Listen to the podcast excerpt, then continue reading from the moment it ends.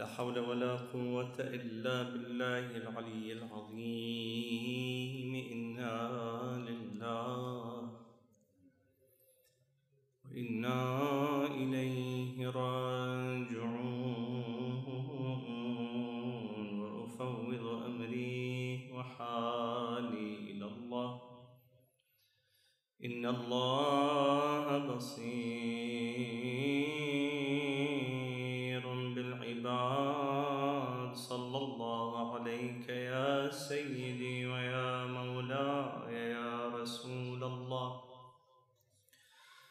صلى الله عليك يا حبيب الله وعلى أهل بيتك المعصومين المظلومين. لعن الله الظالمين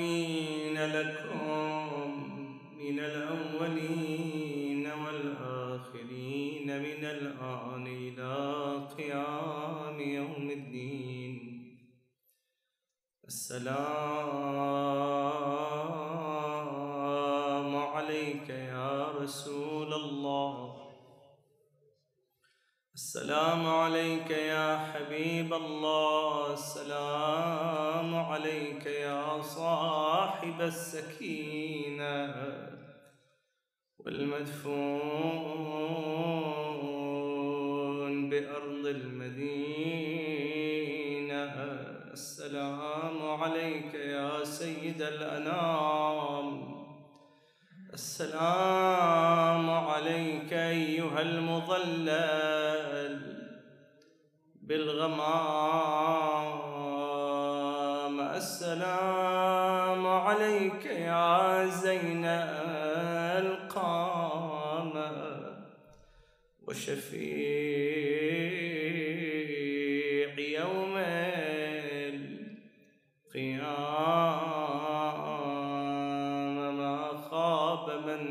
تمسك بكم. أمن والله من لجأ والتجأ إليكم يا ليتنا ثم يا ليتنا كنا معكم سادتي. فنفوز والله فوزا عظيما. رزق أطل فجل في الأرزاق. زفراته هبت على الغبراء. يا نكبة عمت على كل الورى. عمت على الآفاق والأرجاء.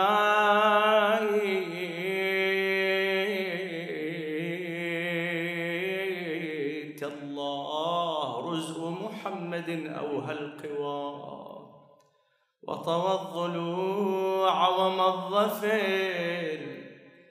الأحشاء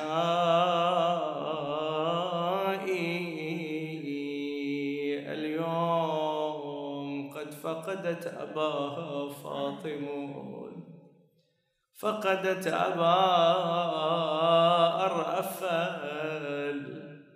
الآباء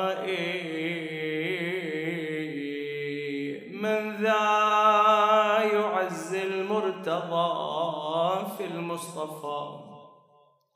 والأنبياء بسيد الأمناء. من ذا يعز المجتبى في جده. حسن الزكي وسيد الشهداء. ومهابط الوحي التي قد عطلت. لرزية عمت على البطحاء. شلون حال الزهراء يا شاعر قال وتعج فاطمة بقلب واله. وحشان مسجرة بلا إطفاء أبتا أصبحت نهب حوادث أتكت صروف الدهر ستر عزائي دارت علي النائبات بأسرها. لم تبق لي جلد على البلواء والهادي على فراش المرض ويدير بالعين. ويما الوديعة فاطمة والحسن وحسن. وحيدر تهل مدامعة ويصعد انفاس وإحنا علي خاطبة عمه العباس ويقول وصبنا يا أبو إبراهيم هالناس. قال له يا عمي أنتو عقب عيني ضعيفين. وويلا واحنت عليك حمال نادي يا أبويا راح عزنا والدهر مال. دور علينا بعدك الفرصة هالأرذال.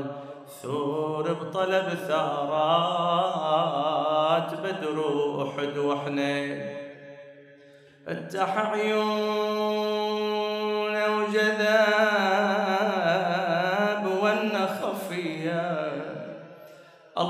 عوينك يا الوديعة على الرزية؟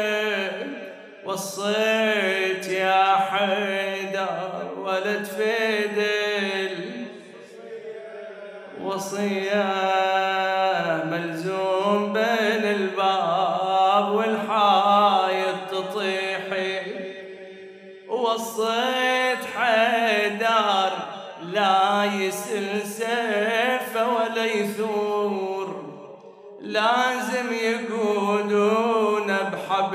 بحبل هالقوم مأسور وانت تلحقين بعجل والظلم مكسور من بعد عيني يا الوديعة ما تعيشين. صبطين خليهم عن شمالي ويميني. ريحان قلبي ورد شمهم حال حيني قصدي أودعهم وريدي ودعوني.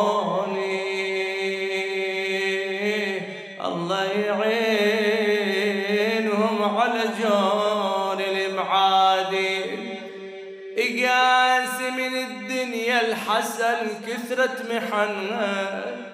يتمرمروا به العدا تشفي ضغنها وسموم الذي تبدأ تصير شطور منها وبطشت منهم دسايس يوم صفي ومن الدفن عندي منعونه الظلام ويرمون عندي جنازة العدوان بسهام ويوم الشهيد حسين من أعظم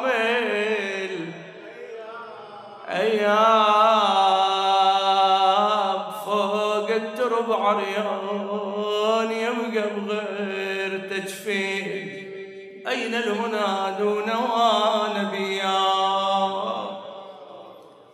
ولكن الأمر لله ولا حول ولا قوة إلا بالله العلي العظيم. وسيعلم الذين ظلموا أي منقلب ينقلبون والعاقبة للمتقين. ولا عدوان إلا وعلى ظالم آل بيت محمد وعلي لعنة الله والملائكة والناس أجمعين. قال الله في محكم كتابه وجميل خطابه بسم الله الرحمن الرحيم. يا أيها الذين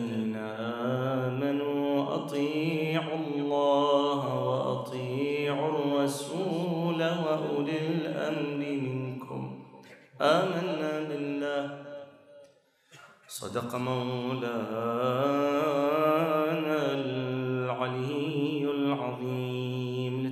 فرج مولانا صاحب العصر والزمان وقبول الأعمال وغفران الذنوب وقضاء الحوائج ارفعوا أصواتكم بالصلاة على محمد وآل محمد.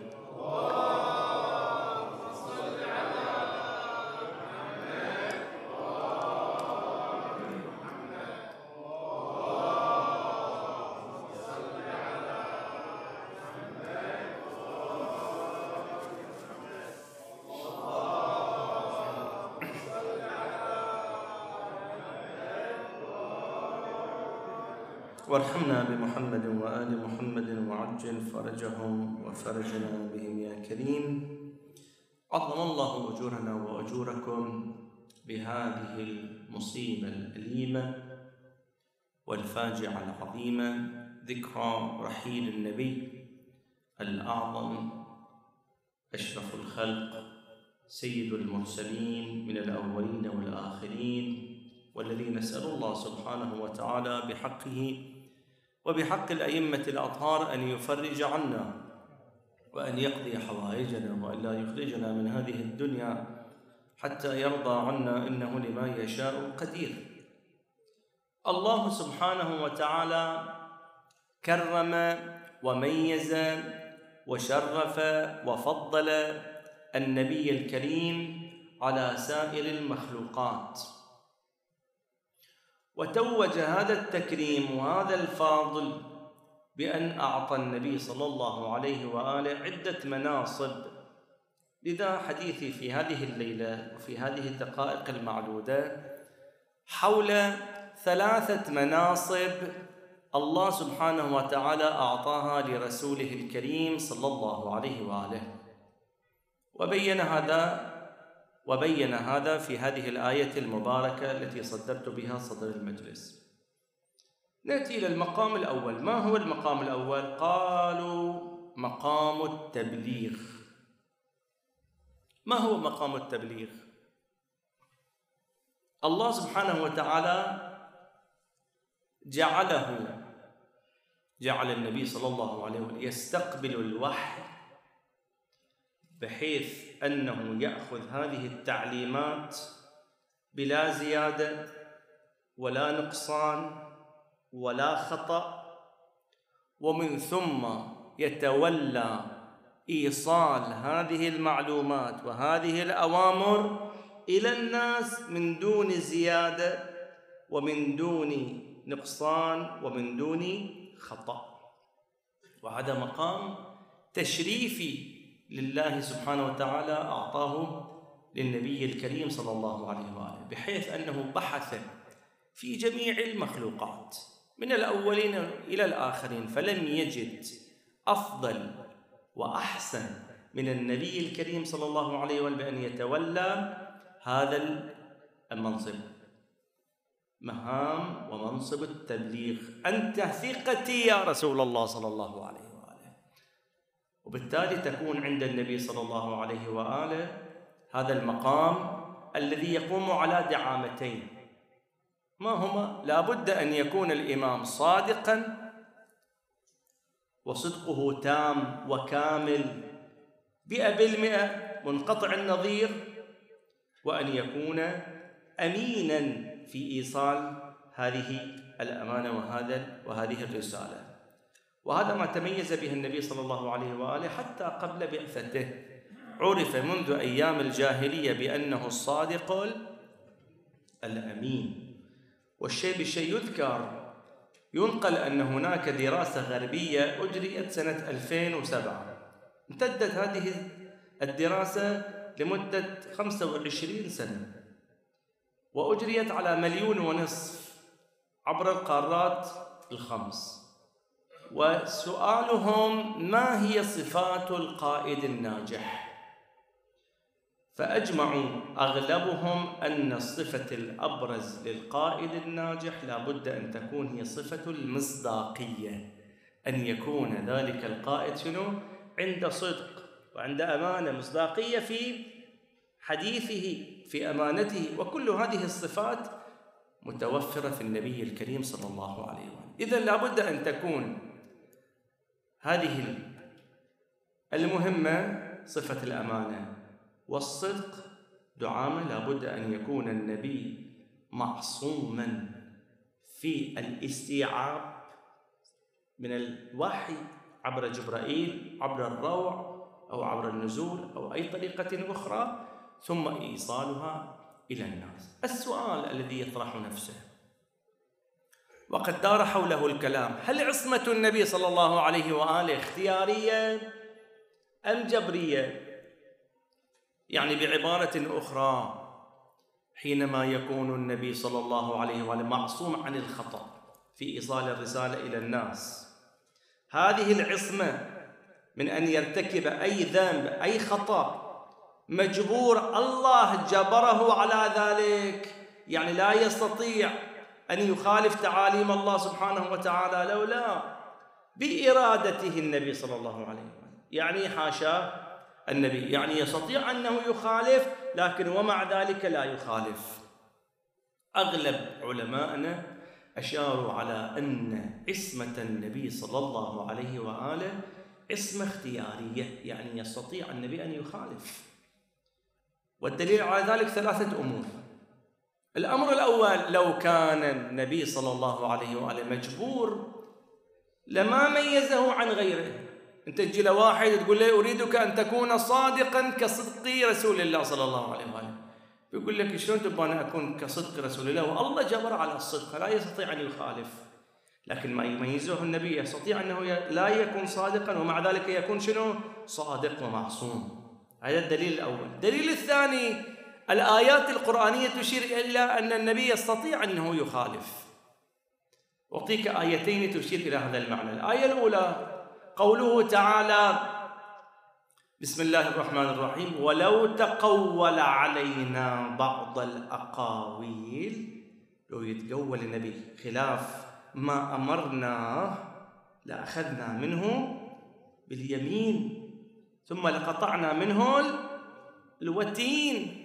مثل ما يعمل السيد مع العبد أن يلوي يده إلى الخلف ويقطع الوتين هذا العرق الذي متصل بالقلب ويموت مباشرة. لو كان النبي معصوم عصمة جبرية لكانت هذه الآية لغوا. ليش الله يقول ولو تقول علينا ما راح يتقول ما دام أنت جبرته على ذلك.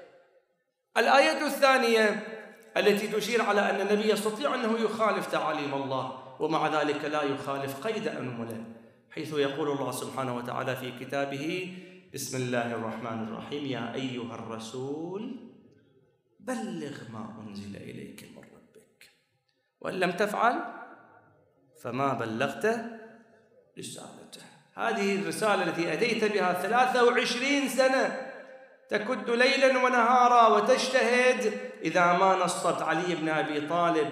خليفة من بعدك تذهب هباء منثورا.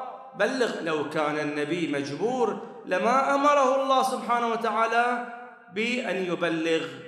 وراح يأذونك مو الكفار لا المسلمين. أنفسهم. والله يعصمك من الناس.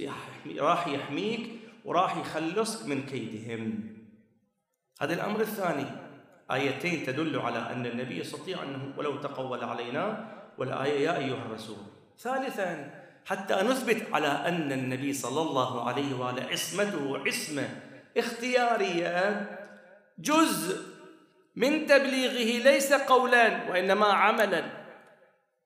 مو دائما يركب المنبر النبي صلى الله عليه وآله ويأمر الناس ويرشدهم. أحيانا ارشادات عملية. حينما يقف في المحراب ويقول صلوا كما رأيتموني أصلي أو حينما يذهب إلى الحاج ويطوف ويسعى ويقصر ويقف في منى وفي عرفات ويرمي الجمرات يقول خذوا مناسككم مني إذا كان تبليغا بالجبر إذا هذه أعماله صلاته وحجه هو مأمور مجبور فلا فضل فيه على غيره.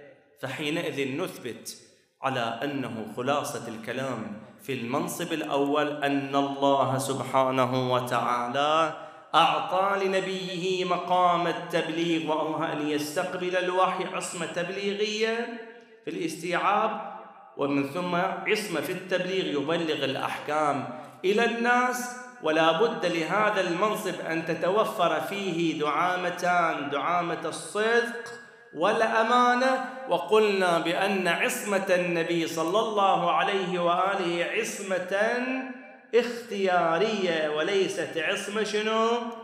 جبرية المقام الثاني وهو مقام التشريع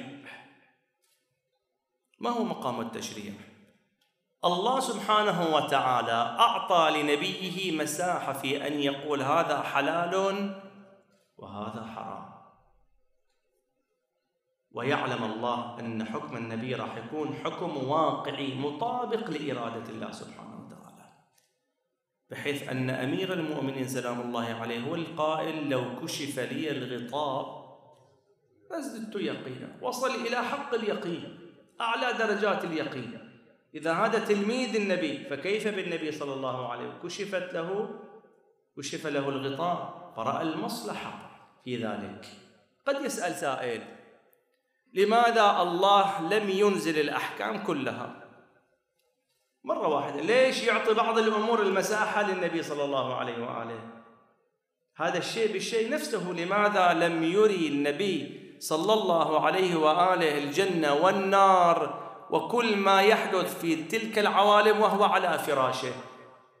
ليش يجيبه من مكة إلى بيت المقدس ثم يعرج به إلى السماء ويرى النار على حقيقتها ويطأ برجله في الجنة ويصل إلى سدرة المنتهى حتى أن جبرائيل عليه السلام لم يستطع أن يصل إلى ما وصل إليه النبي صلى الله عليه وآله وقال لو تقدمت خطوة لاحترقت أجنحتي. ليش النبي؟ ما هو على فراشه وهو على فراشه أن يريه الله جميع هذه العوالم.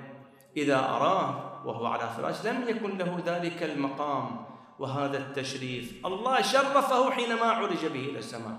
كذلك في مهمة التشريع. يستطيع. وأن الله قادر على كل شيء. من هنا يقول إمامنا الصادق عليه السلام إن الله أدب نبيه. ويقول الفيض الكاشاني أدب الله يعني تعليمه وبالتالي الله حرم الخمر. هذا تبليغ. والنبي حرم كل مسكر. هذا تشريع. وحرم الله مكة أي جعل مكة حرما. آمنا. وجعل النبي صلى الله عليه وآله المدينة حرما فأجاز له فأجاز الله له ذلك. بعد من التشريع أي أن الله فرض الزكاة كما يقول الإمام الصادق والباقر. هذا تبليغ. يا رسول الله بلغ أن الزكاة أمر واجب لكن الزكاة في شنو؟ الذي بين أنواع الزكاة وجعلها في تسع في الذهب والفضة والغلات الأربع وال الأبقار والإبل هو من؟ هو رسول الله محمد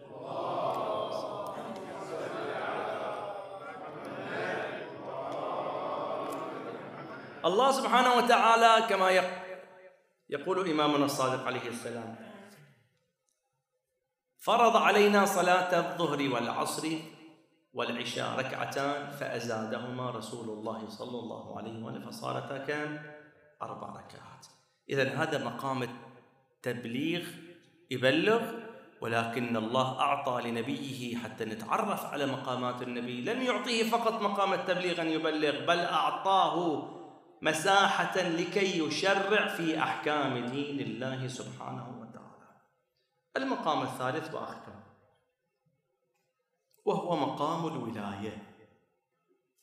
يعني شنو الولاية؟ هناك أمور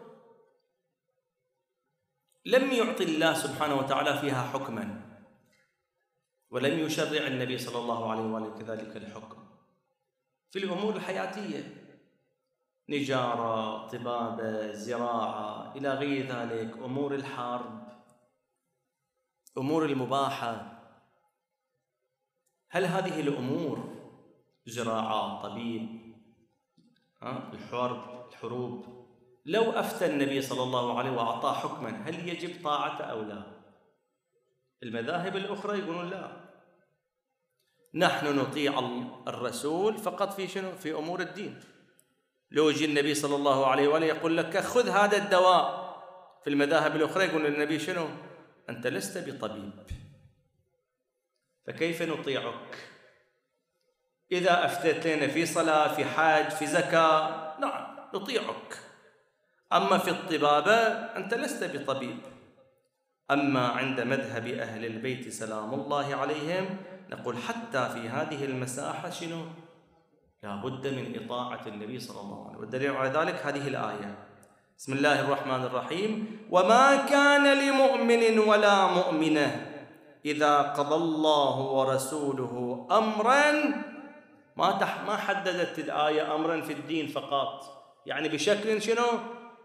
عام مطلق. وما كان لمؤمن ولا مؤمنة إذا قضى الله ورسوله أمرا أن يكون لهم الخيرة من أمرهم.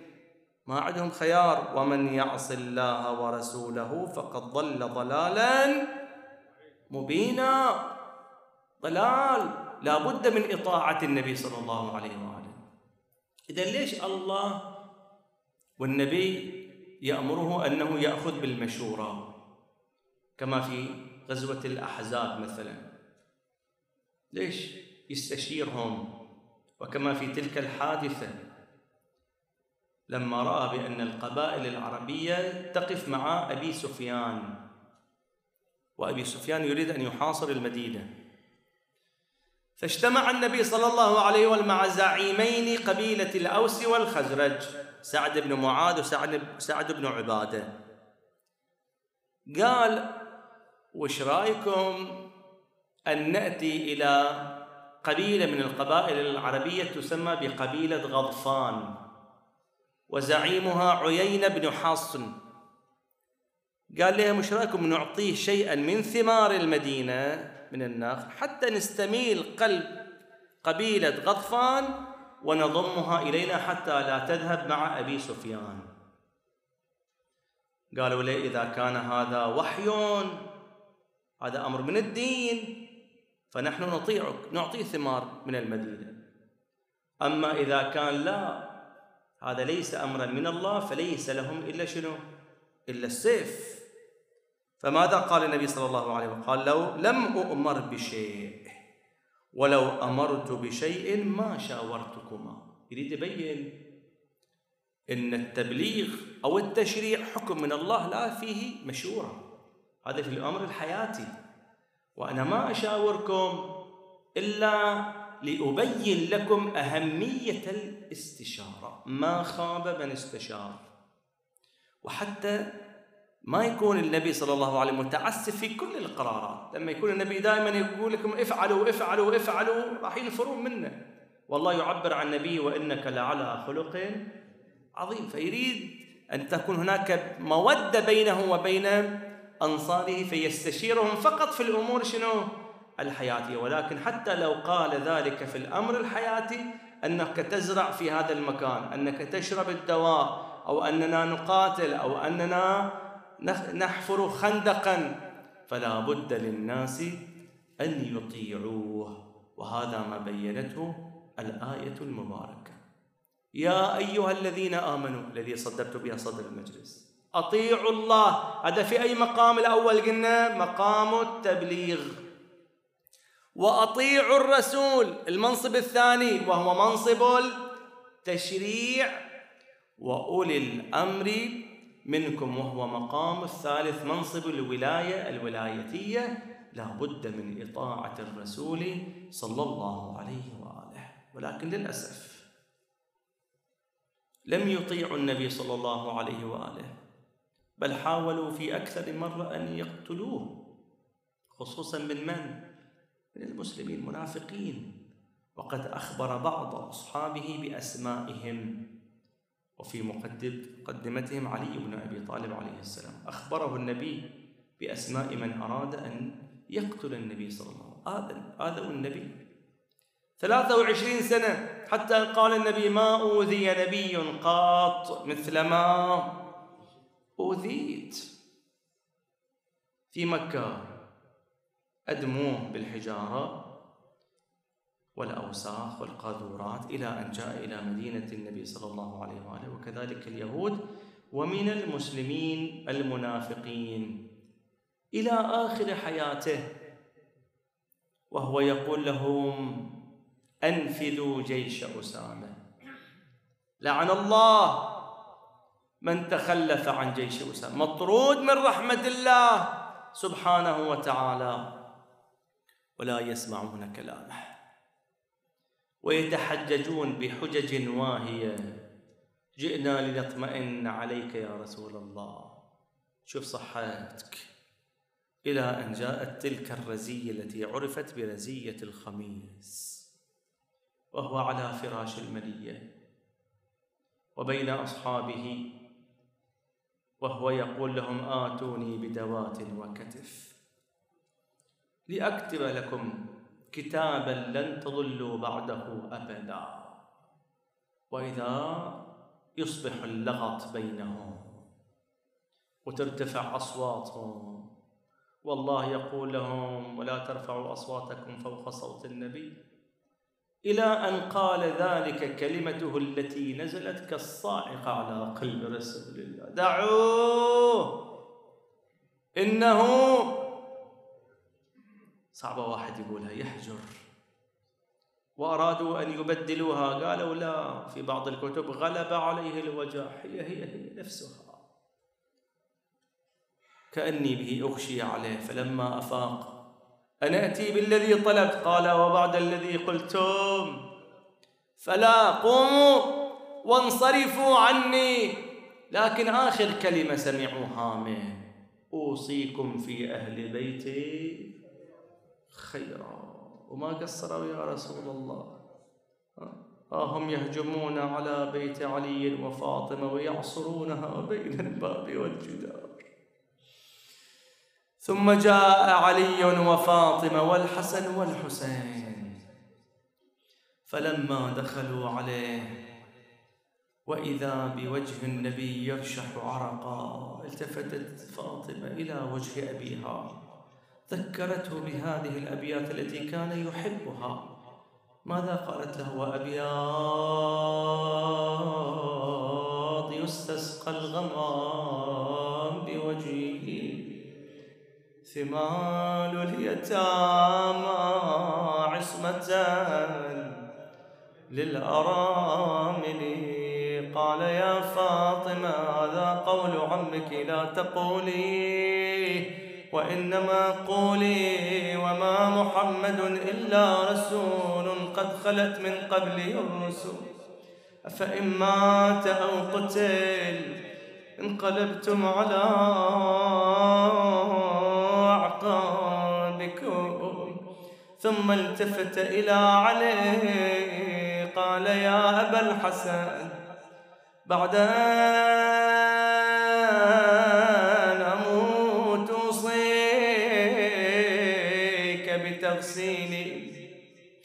وتكفيني وتحنيطي بهذا الحنوط الذي نزل به جبرائيل عليه السلام من السماء.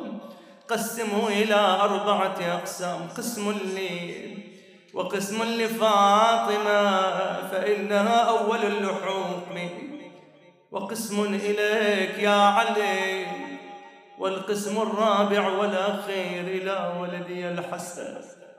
كأني بها التفتت إليه أبا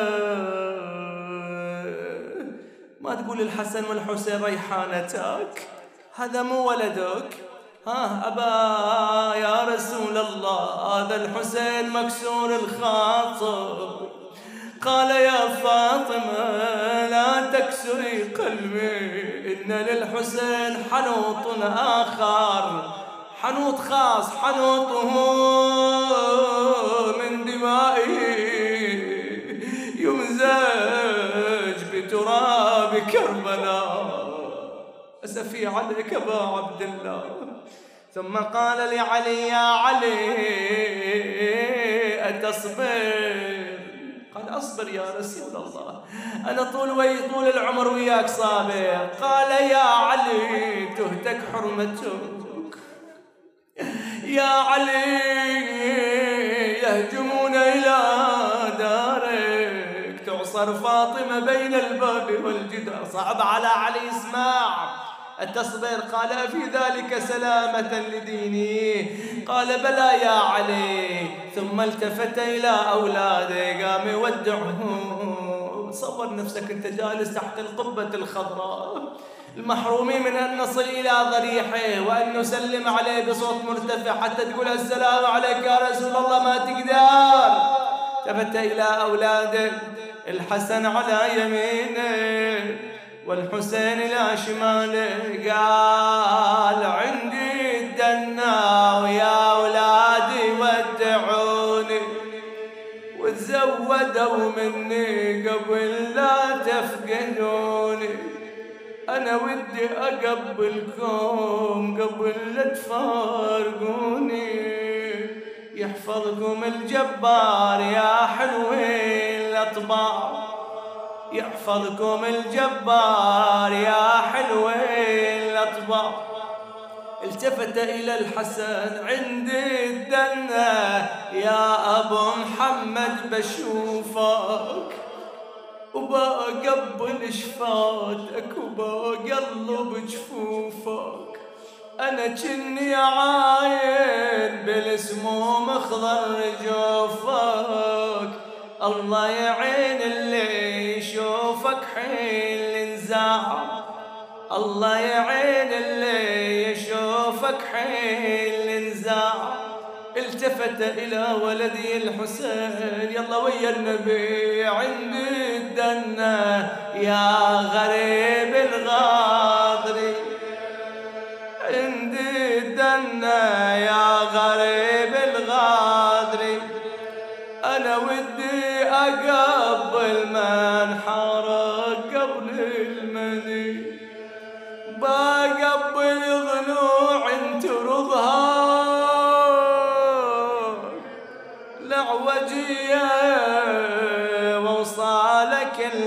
بكربلة تتوزع وزاع بناي أنا جني أشوف الشمر صاعد فوق صدرك.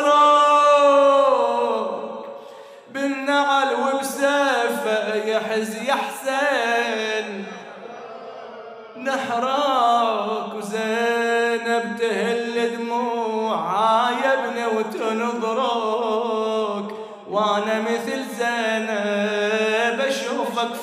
لظى القاع آجركم الله للعزاء ثم أغشي على نبيكم.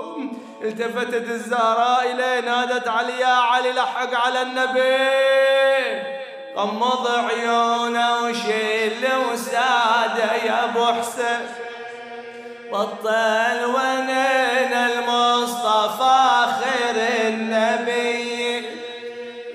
غربت عينه يا ابن عمي دس بليده وشوفه يدير عينه ومد رجله جبريل ينعاول فلك متعطل عليه والمصطفى ينادي يا فاطم لا تنوحي.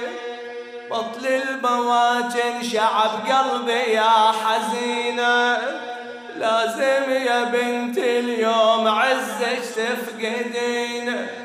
ثوب المصايب عقب عيني تلبسينا منك يكسرون العدا بالباب ضلع وويلا خرت على أبوها تصيح بدمع سجار وإن كان ضلعي يكسرون بصاير الباب وصل وصل كرار بيا وصل أصحاب.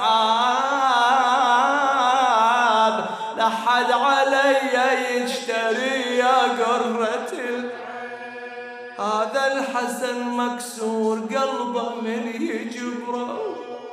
وهذا العزيز حسين ياهو ليشم نحره وياهو عقب عينك يحطه فوق. صدره ذلت يا أبو إبراهيم من بعدك الصبطين يقولها يا فاطم لاجرع بكاس المنية. وجيبك يا زهرة لا تشقنا علي. وصل للحسن ومدامع بخده. جريه شاف الحزن نحل عظامه وقرح العين. يلا تحفظ هالابياتها لأن واحد على الباب يتخفف كلام يا مأجور ينادي يا أهل بيت والله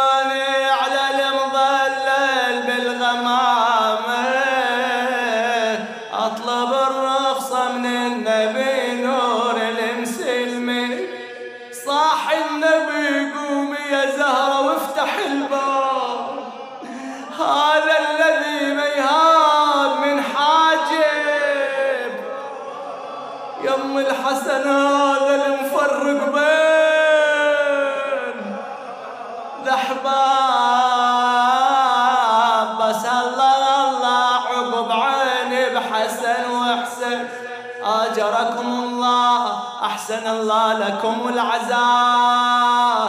دخل ملك الموت قال يا ملك الموت.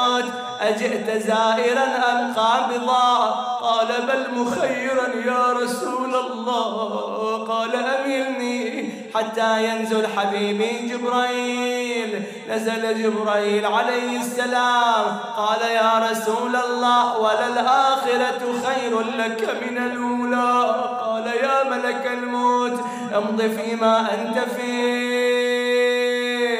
شرع ملك الموت بقبض روح رسول الله. آخر كلمة التفت إليه قال يا ملك الموت ثقل علي وخفف على أمتي. أجركم الله ثم عرق جميله سكن أنينه أسبل يديه ومد رجليه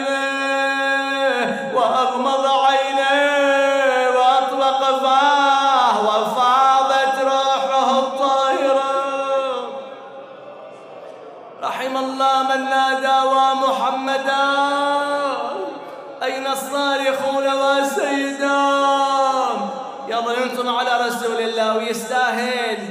هذا شفيعك في يوم القيامة. لما مدده أمير المؤمنين على المغتسل جاءت له فاطمة.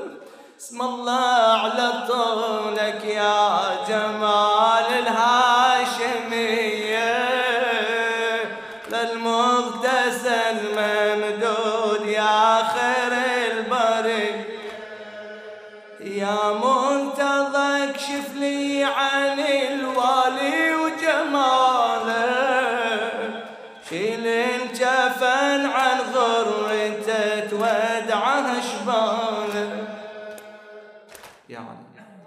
هذا الحزن مشعور قلبه انظر الحالة. هذا الشهيد حسين عبرته جريه وهذا الشهيد حسين عبرته جري يلي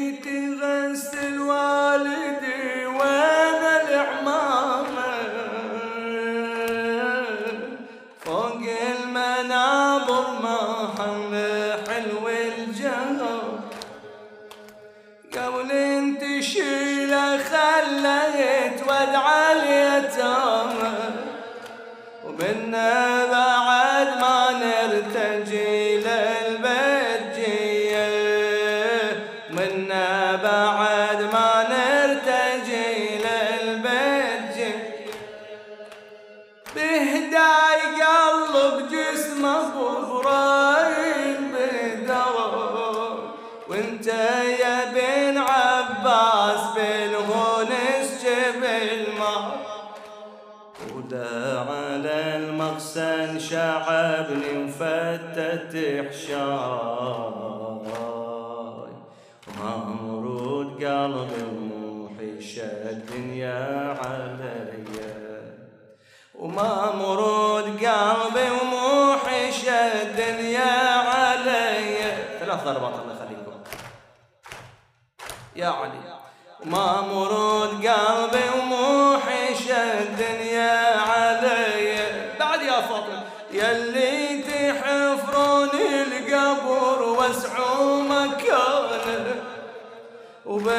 وبهداي نزلوا جنازته وسافروا وجفانه ولا